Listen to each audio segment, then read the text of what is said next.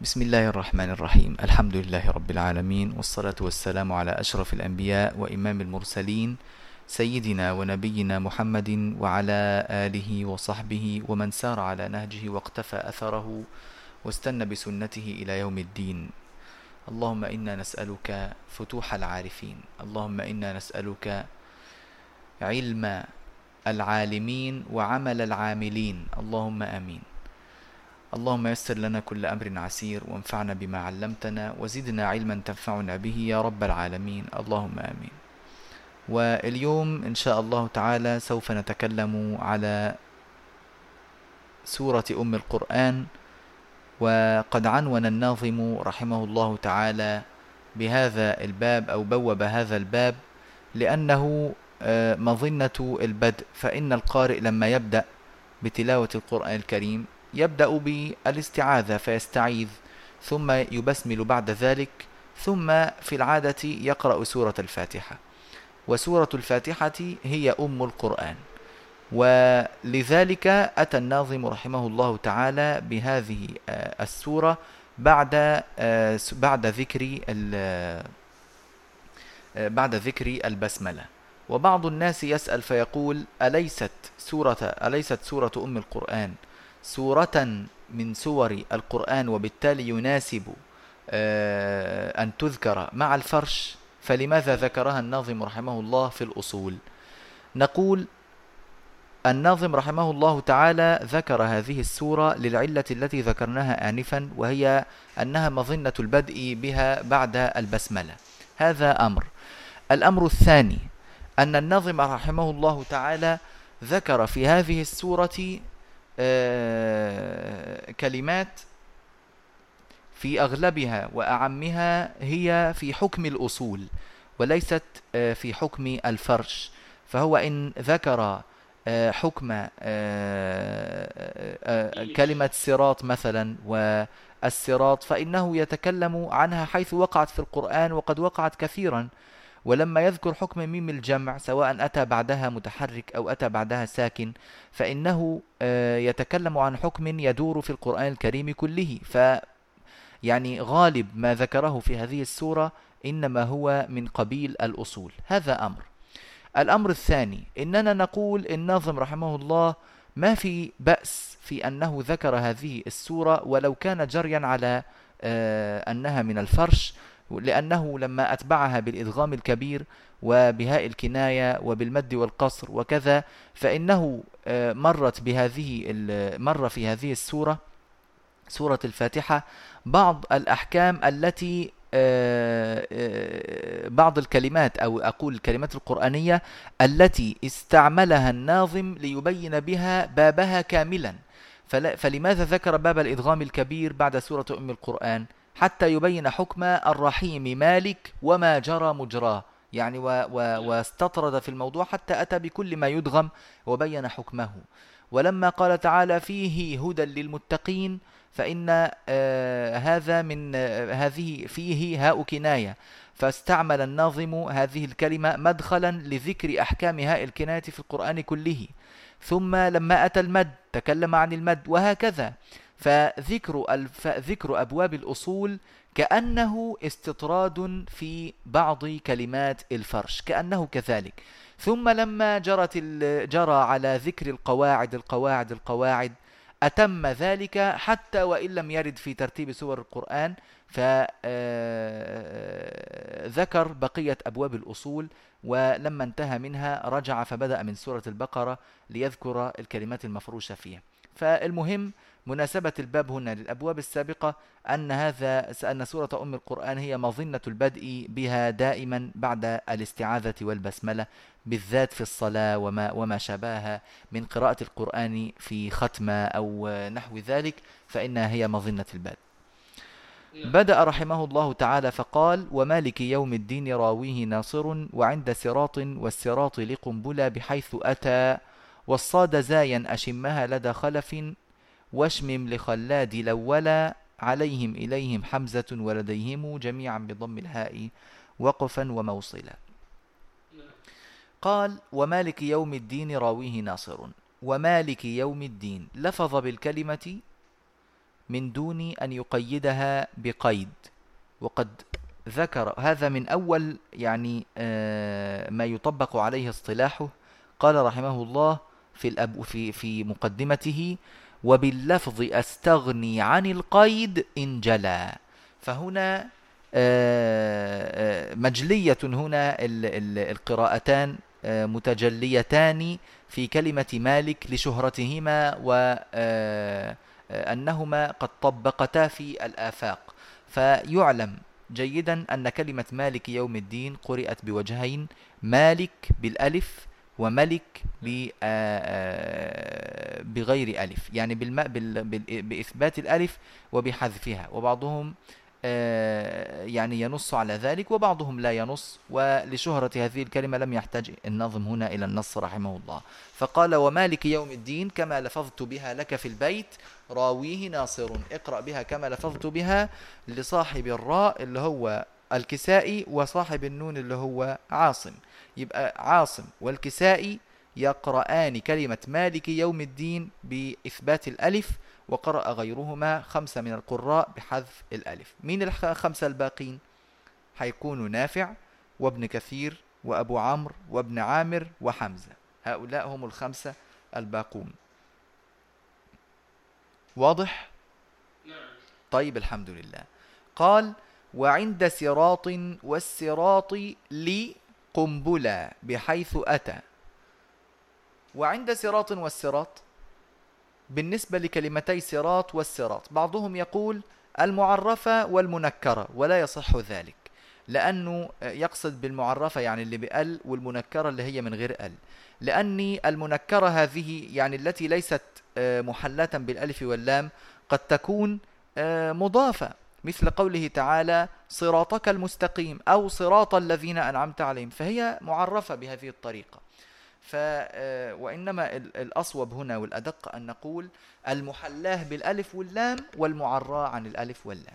كلاهما قرأهما قنبل بالسين كما لفظ بها في البيت هكذا: صراط والصراط بالسين. وهذا هو أصل الكلمة وأصل المادة، من مادة سرط يعني ازدرد وبلع. هذا هو يعني كلمة صراط مأخوذة من السرط وهو البلع. ولأن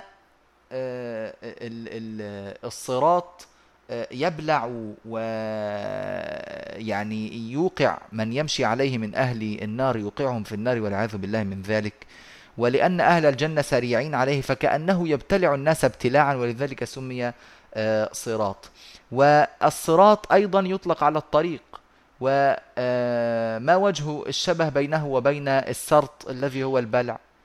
إنه الإنسان لما بيدخل في الطريق كأن الطريق ابتلعته، يعني دخل جواها يعني. فلذلك هذا أصل الكلمة، فهي مأخوذة من السرط بالسين. طيب، لماذا قرأت بالصاد؟ قرأت بالصاد لتناسب الطاء، لأن السين مرققة مستفلة منفتحة، وأما الطاء فإنها مفخمة مستعلية مطبقة، فيصعب الجمع بينهما. فكان بعض قبائل العرب يتكلم في هذه الكلمة بالصاد بدل السين، فيقول صي صراطا الصراطة، وهكذا حتى يحصل التناسب بين السين والطاء، فيجعلها صادا لتناسب الطاء أكثر. وهذا واضح جلي ويكثر استعماله في اللهجات المعاصرة كثيرا. لي قنبلة، إيه اللي نصب كلمة قنبلة هنا؟ قنبلة؟ نعم. ليه ما قالش النظم لقنبل أو لقنبلي؟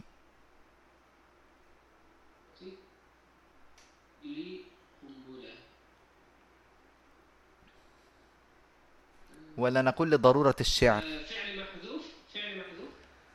فعل محذوف؟ لا، الفعل مش محذوف ولا حاجة. من قال في ناس بتقول هذا البيت قال لقنبلة لضرورة الشعر. نعم. كلام سليم ده؟ لقنبلة قالوا لضرورة الشعر يعني؟ عشان يعني تستوي له القافية، لو ولا لقنبلة مش كده، فخلها قنبلة لأجل هذا. بس يعني لعلي لن أميل إلى هذا. طيب هذا لا يصح أصلا، يعني نصب المجرور ليس من ضرورات الشعر، عمره ما كان كده، بل كان من اللحن الواضح الجلي. وهل الإمام الشاطبي لحن هنا؟ لم يلحن، وإنما كلمة قنبلة منصوبة بالفعل بفعل الأمر قبلها اللي هو لي، مأخوذ من ولي. لي قنبلة، يعني اتبع قنبلا في هذه القراءة. يبقى قنبلة مفعول به منصوب وعلامة نصب الفتحة عادي بسبب الفعل الذي قبله. ولذلك من كتب في النسخ لقنبلة موصولة يبقى أتى بخطأ كتابي، وإنما اللام تكتب مفصولة وقنبلة تكتب لوحدها. يعني اللام تكتب مفصولة فعل أمر من ولي. أيوة الله يفتح عليك. وفعل الأمر إذا كان أوله حرف علة وآخره حرف علة أوله حرف علة وآخره حرف علة وأوسطه ليس بحرف علة، يبنى فعل الأمر منه على حرف واحد اللي هو الحرف الوسطاني. فبدلا من أن نقول وعى نقول عي، عي ما أقول. وبدلا من أن نقول وفى نقول في، في بالعهد، في بوعدك، يعني أوفي، فيجوز ذلك. ولي مأخوذة من ولي، يعني تبع. يبقى لي قنبلة اتبع قنبلا في قراءتها بالسين، بحيث أتى، يعني حيث أتى في القرآن الكريم كله، سواء كان هذا في الفاتحة ولا غير الفاتحة، كله يقرأ على ما ذكره في هذا البيت. ثم قال رحمه الله: والصاد زايا أشمها لدى خلف. والصاد زايا أشمها لدى خلف. يبقى كده كلمة صراط تقرأ بالسين لقنبل كما لفظ بها في البيت، ثم قال: والصاد زايا أشمها لدى خلف. نعم، يعني يفهم من هذا يا شيخنا أن قنبل يقرأ كلمة الصراط بالسين حيث وقعت في القرآن. أي والله يفتح عليك، الصراط وصراط. نعم، أما يعني الراوي الآخر لابن كثير الذي هو البزي فإنه يقرأ واحدة فقط. البزي لم يذكر أبدا إلى الآن، يبقى من أين أتينا له بهذا الحكم؟ لسه هنعرف الآن بعد شوي. قال: والصاد زايا أشمها. في عندنا إشمام الصاد زايا، يعني خلط صوت الصاد بصوت الزاي، وخلط صوت الصاد بصوت الزاي ينتج صوتا يشبه حرف الظاء بدون إخراج اللسان، كما يلفظ به عامة أهل مصر وأهل الحجاز وكثير من البلدان المشابهة لها، فإنهم يقولون بدل ظاء يقولون ظا، وبدل من أظ يقولون أظ. هذا الصوت اللي احنا بنتكلم به في العامية نفسه هو نفس الصوت، لأن هناك أناس لا يحسنون نطقه، فتلاقي مثلا يقول لك ومن أصدق، أصدق، ويعمل حاجة غريبة كده. وبعض الناس يقول أصدق، يقلبها زاي خالصة أو الزراطة، ما ينفعش. وبعض الناس يعني يأتي بأصوات غريبة كده.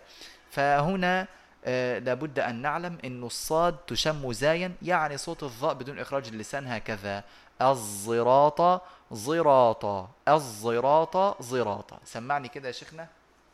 نعم، الزراطة زراطة. الله يفتح عليك، هكذا. طيب، يبقى خلف عن حمزة بيقرأ بإشمام الصاد زايا في صراط والصراط، الاثنين صراط والصراط عنده بإشمام الصاد زايا. جميل. نعم، حيث وقع في القرآن الكريم أيضا. قال: واشمم لخلاد لولا. واشمم لخلاد لولا، يعني ايه اشمم لخلاد لولا؟ يعني اجعل صوت الصاد مشمم بصوت الزاي في الكلمة الأولى التي هي زراء من القرآن عند خلاد. اجعل صوت الصاد مشمما مخلوطا بصوت الزاي، يعني الصوت اللي احنا ذكرناه الآن، في الموضع الأول في القرآن الكريم فقط، اللي هو اهدنا الصراط المستقيم. أما صراط الذين أنعمت عليهم فلا. يبقى كده خلاد عنده الموضع الأول بس بالصاد المشمى زايا. ثم قال: عليهم إليهم حمزة، دخل في ترجمة جديدة. حلو، عايزين بقى نطلع قراءة الباقين. الباقين هيقرأوا بإيه؟ عليهم إليهم حمزة؟ لا، مش عليهم إليهم، بنتكلم عن صراط. الباقين احنا خلاص جبنا رواية قنبل، وجبنا رواية خلف، ورواية خلاد. طيب الباقين من أين عرفنا أنهم سيقرؤون بالصاد؟ من قوله والصاد زايد، ومن قوله وعند صراط بالصاد. لا، هو قال وعند صراط بالسين، ما قالش صراط. فإنما عرفنا من والصاد زايا إنه هو بين لنا ذلك في الترجمة في البيت اللي بعده، عشان كده. الله يفتح عليكم يا رب. طيب، يبقى والصاد زاين أشاد خلف واشمم لخلاد الأولى، وبالتالي تكون قراءة نافع والبزي عن ابن كثير وأبي عمرو وابن عامر وعاصم وخلاد من أول الموضع الثاني اللي هو صراط الذين أنعمت عليهم إلى آخر قرآن والكسائي، كل دول هيقرأوا بالصاد فقط. حلو. يعني إذا لما نقرأ يا شيخ مثلا في الصراط سنأتي بأول من قبلنا اللي هو قالوا بالصاد. نعم، فنقول اهدنا الصراط ويندرج معه كل من قرأوا بالصاد. تمام. ثم نأتي بوجه السين لقنبل. أيوة. ولا يندرج معه أحد لتفرده. أيوة. ثم نأتي بوجه الصاد المشمل بصوت الزاي لخلف ويندرج معه هنا خلاد. وفي الثانية نأتي في الصراط نأتي بالصاد لقالون ويندرج معه الباقي، وقنبل ولا يندرج معه أحد. ثم نأتي بصوت الصاد المشمل بصوت الزاي لخلف فقط لتفرده. أحسنت، الله يفتح عليك. هكذا. طيب، قال رحمه الله: عليهم إليهم حمزة ولديهم جميعا بضم الهاء وقفا وموصلا. وقفا وموصلا. عندنا كلمة عليهم وإليهم ولديهم. هذه الكلمة اللي هي كلمة عليه وإليه ولديه التي ألحق بآخرها ميم الجمع، ميم الجمع بس، إنما ألف الاثنين كانت يعني بصيغة المفرد، بصيغة التثنية، ليس لنا علاقة بهذا من لأحد من القراء السبعة. طيب، يبقى عندنا عليهم إليهم لديهم بالميم هكذا قرأ حمزة في هذه الكلمة، وجميع نظائرها في القرآن الكريم اللي هي عليهم حيث وقع، إليهم حيث وقع، لديهم حيث وقع، في هذه الكلمة وجميع نظائرها قرأ بضم الهاء وقرأ غيره بكسرها. عرفنا منين كسر الهاء؟ من المثبت في النص. لا، مش من المثبت في النص. من قوله جميعا بالضم، والضم يؤخيه الكسر. الضم يؤخيه الكسر؟ أين الدليل على ذلك؟ قال: وآخيت بين النون والياء وفتحهم وكسر وبين النصب والخفض منزلا، وحيث أقول الضم والرفع ساكتا فغيرهم بالفتح والنصب أقبل. يبقى الكسر مش عكس الإيه؟ الضم ولا حاجة.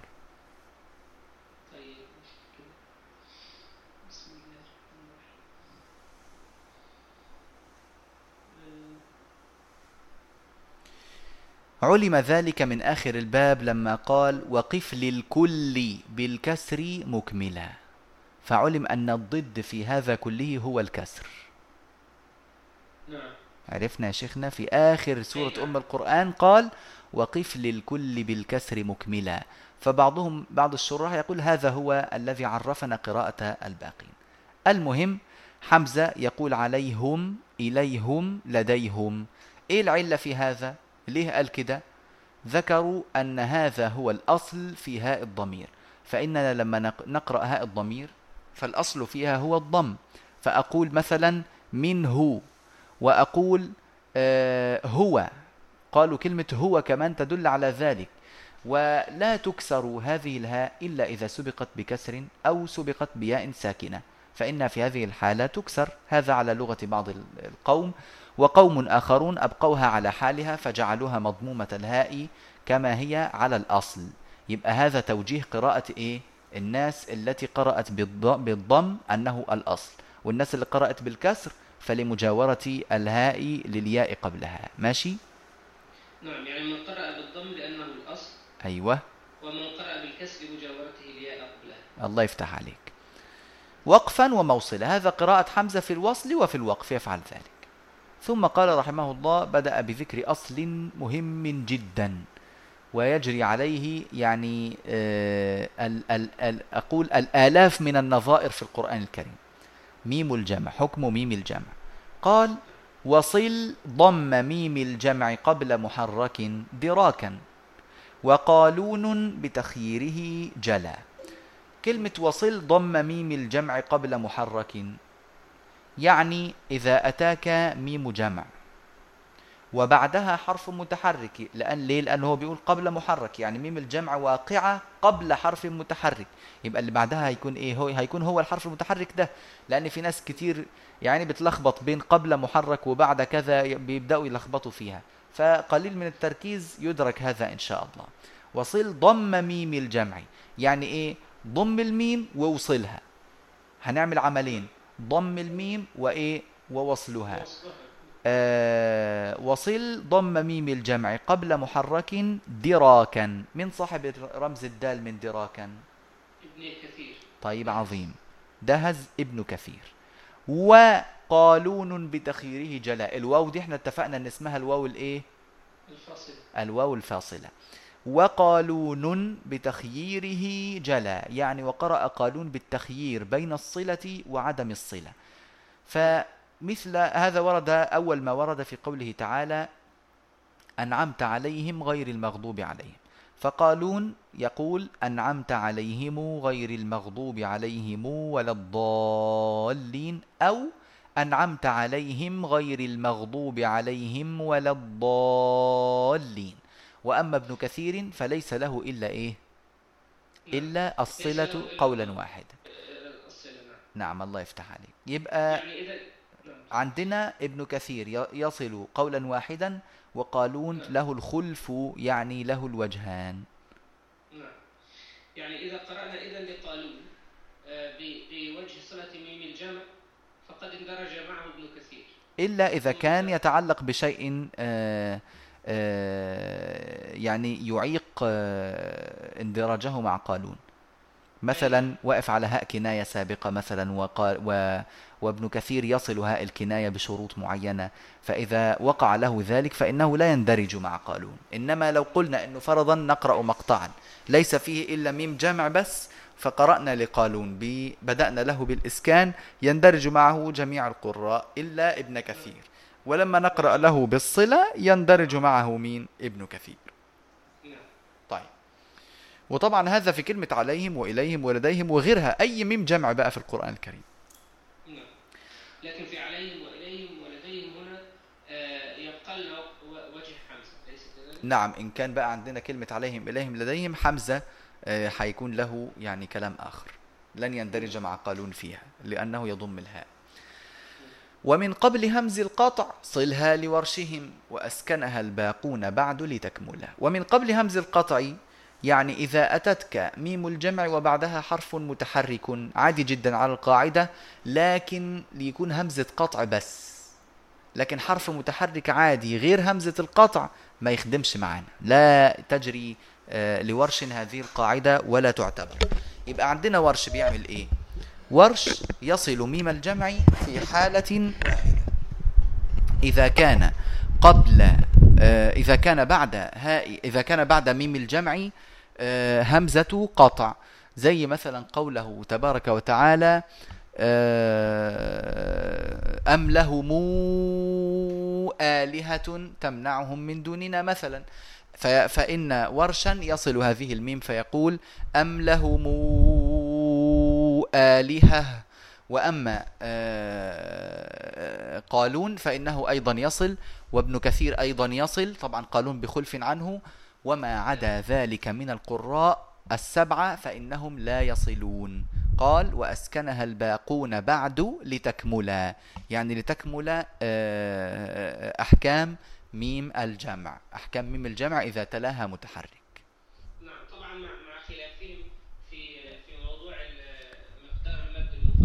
نعم، مقدار المد المنفصل ده بقى لسه هيجيلنا في باب المدود إن شاء الله. يبقى كده احنا عرفنا إيه؟ إنه عندي ميم جمع بعدها همزة قطع، مين الواصلين؟ لا مش بس كده، نقول قالون بخلف عنه. أيوة الله يفتح عليك. وأما ميم الجمع إذا كان بعدها حرف متحرك غير همزة قطع لا يصلها إلا قالون في أحد وجهيه وابن كثير. الله يفتح عليك. طيب عظيم أوي. وأسكنها الباقون بعد لتكملا. ومن دون وصل.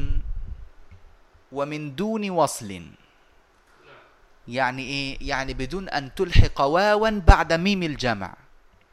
طيب أعمل إيه من غير وصل؟ قال ضمها، وفي رواية ضمها، كلاهما صحيح.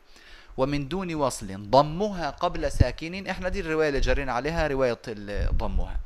ومن دون وصل ضمها قبل ساكن لكل، ضمها قبل ساكن لكل إذا وقعت ميم الجمع بعد حرف قبل حرف ساكن.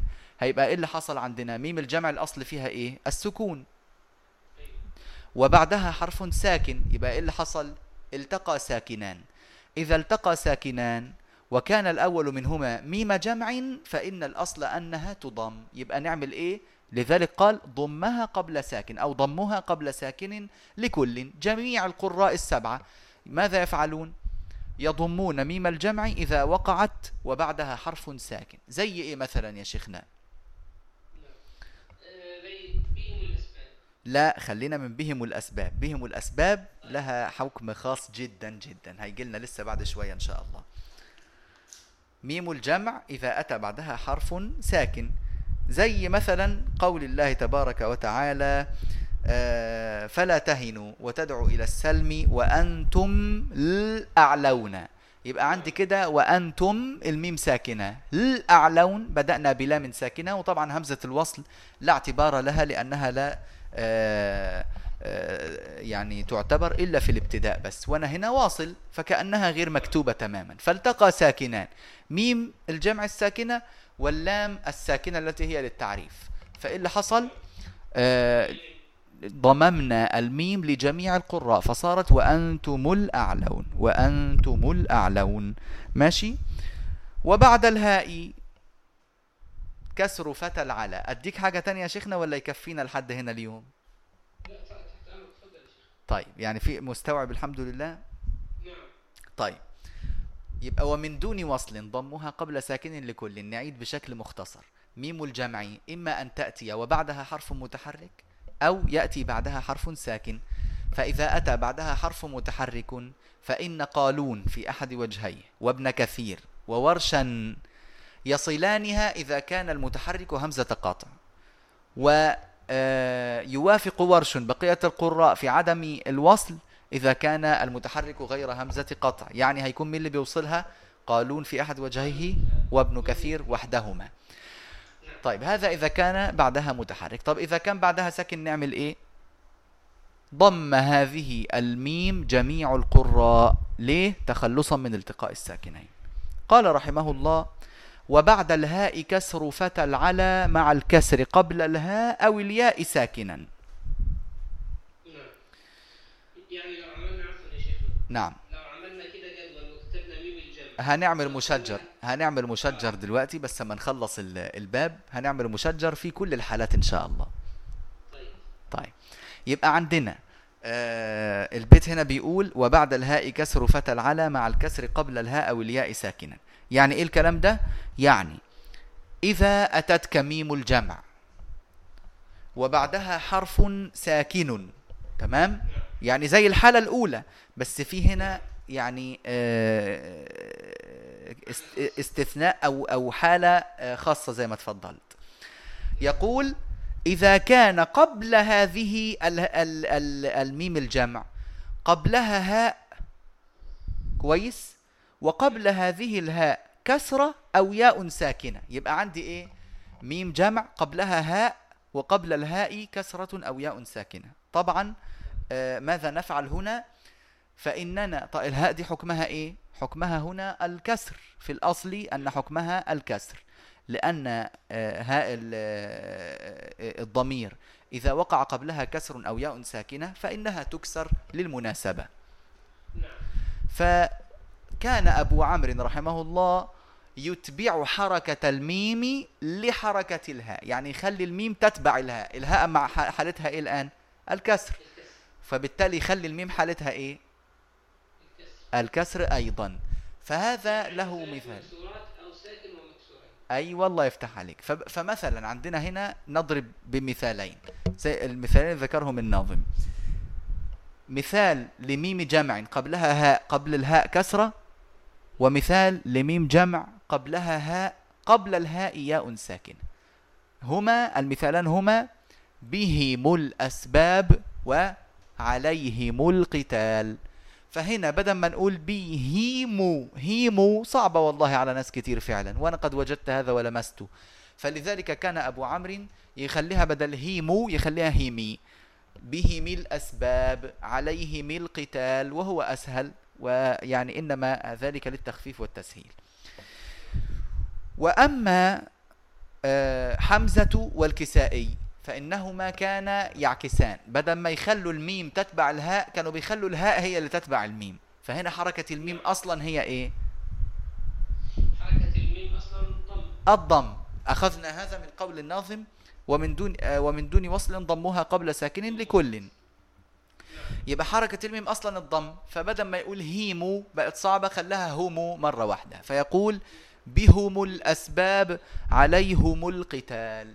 ونحن على فكرة في عاميتنا بنقول يعني كلمة عليهم، احنا لما نشاور مثلا على مجموعة يقول لك شاور عليهم، عليهم ولا بنقول عليهم؟ بنقول عليهم. إذن هذه لهجة وموجودة إلى الآن، يصدقها أنها موجودة إلى الآن يعني حتى فهكذا يعني نجد أثر هذه القراءات في لهجاتنا المعاصرة. لابد أن يربط هذا عشان نعرف أن هذه القراءات إنما كانت للتسهيل واختلاف اللهجات التي ما زال إلى الآن كثير من أثارها موجودا بيننا. نعم. قال رحمه الله يبقى إيه؟ كما بهم الأسباب ثم عليهم القتال وقف للكل بالكسر مكملا. يعني إيه وقف للكل بالكسر مكملا؟ يعني وقف للجميع بكسر في الوسط كسر الهاء، وكما بهم الأسباب وقف للكل بالكسر، يعني قف للجميع بكسر الهاء، بكسر الهاء. الآن احنا بنتكلم في حكم الهاء التي قبل الميم. بالنسبة لما اتكلمنا عن حمزة والكسائي قال وفي الوصل كسر الهاء اقرأه بالضم شمللة، الشين لشمللة، ومنهن للكوفي ثاء مثلث وستة بالخاء، وانت ماشي لحد ما يقول وذو النقط شين للكسائي وحمزتين. الله يفتح عليك. يبقى كده عندي وقف للكل بالكسر مكملة، يعني جميع القراء يقفون على نحو بهم عليهم إليهم وهكذا، يقفون عليها بالإيه؟ بكسر الهاء وسكون الميم طبعا سكون الميم. وأخذنا سكون الميم من قوله وأسكنها الباقون بعد لتكملها، وأخذنا كسر الهاء من قوله وقف للكل بالكسر مكملة. طبعا يستثنى من هذا حمزة، فإن حمزة في كلمة عليهم وإليهم ولديهم بس، مش في كل شيء. يعني حمزة بيقرأ بكلمة بهم الأسباب وصلا بيقولها إيه؟ بيقولها زي ما أنا قرأتها كده، بهم الأسباب، ماشي؟ فلما يقف على كلمة بهم يقول إيه؟ زي ما قرأتها برضو، بهم، ما يقولش بهم. طيب لما نقرأ كلمة عليهم القتال نقف عليها نقول عليهم، لما نصلها عليهم القتال.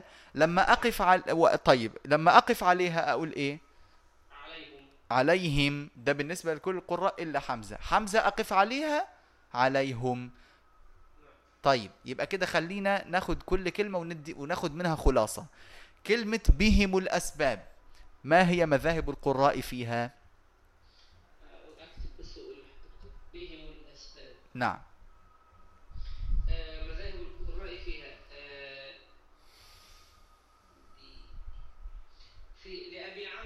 أيوة. عند الوصل الكسر كسر الميم إتباعا للهاء. الله يفتح عليك. أبو عمرو يكسر ميم الجمع إتباعا لكسرة الهاء قبلها، فيقول بهم الأسباب. أحسنت. نعم. والكسائي وحمزة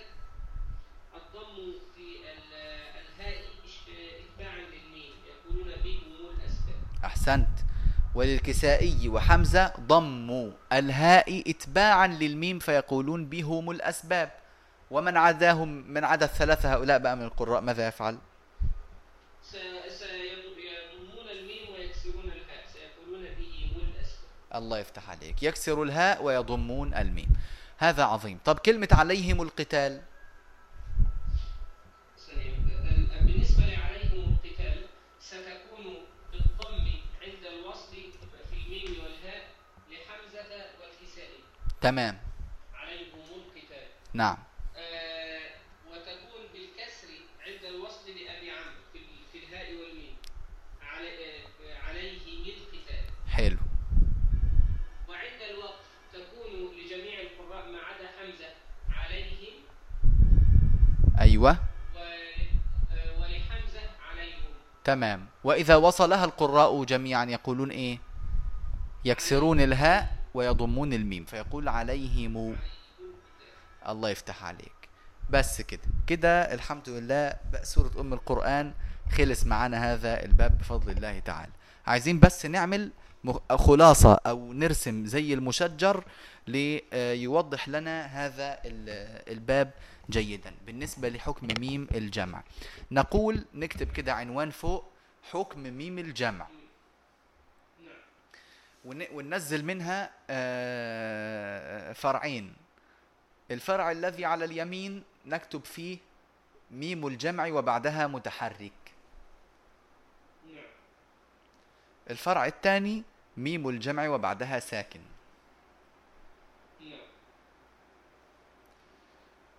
ميم الجمع وبعدها متحرك اللي هو الفرع الأولاني هننزل منه فرعين. الأول منهما نكتب فيه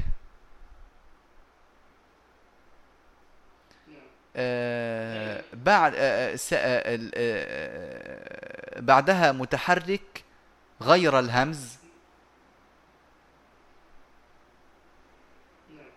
والثاني بعدها همزة. في الأولاني هنكتب اللي هو ميم الجمع المتحرك اللي بعدها متحرك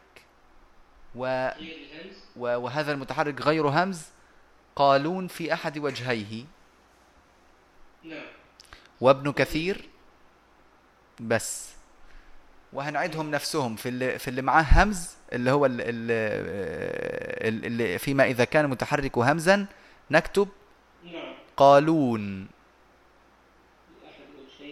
نعم. وابن كثير وورش. وينفع بما أن قالون وورش اتفقا هنا نقول نافع بخلف عن قالون. هذا أيضا تعبير تاني ده ممكن نستعمله بس احنا مش هنكتر قوي في التعبيرات يعني شوية شوية كده لحد ما نضبط يعني شوية شوية في العلم لحد ما تتيسر لنا كل مسائله فيما بعد إن شاء الله تعالى. طيب ده كده الفرع الأول خلصناه اللي هو ميم جمع وبعدها متحرك. طب إذا كان بعدها ساكن هنبدأ بالفرع الثاني. هنبدأ بالفرع الثاني الأول فهنقول إذا كان قبلها هاء وقبل الهاء كسر أو ياء ساكنة يعني يكون قبلها هاء مسبوقة بكسر أو ياء ساكن. نعم. تمام. هننزل بإيه؟ بفرعين. نعم. نكتب كسر الهاء والميم. بفرعين ولا بثلاثة يا شيخ؟ لا بفرعين بس. وإن شئت بثلاثة فلا بأس يعني لكن مش محتاجين احنا بناخد بس اللي مخالف لينا أكتر يعني. كسر الهاء والميم أبو عمرو. نعم. ضم الهاء والميم. نعم. حمزة والكسائي. نعم. وإن شئت تنزل بفرع ثالث تقول كسر الهاء وضم الميم الباقون ماشي الحال. نعم. طيب الفرع الثاني. نعم. ما عدا ذلك نكتب كده ما عدا ذلك أو بين قوسين ميم الجمع المسبوقة بغير هاء، أو بهاء مسبوقة بغير الكسر أو الياء الساكنة، موضوع نكتب ما عدا ذلك وخلاص.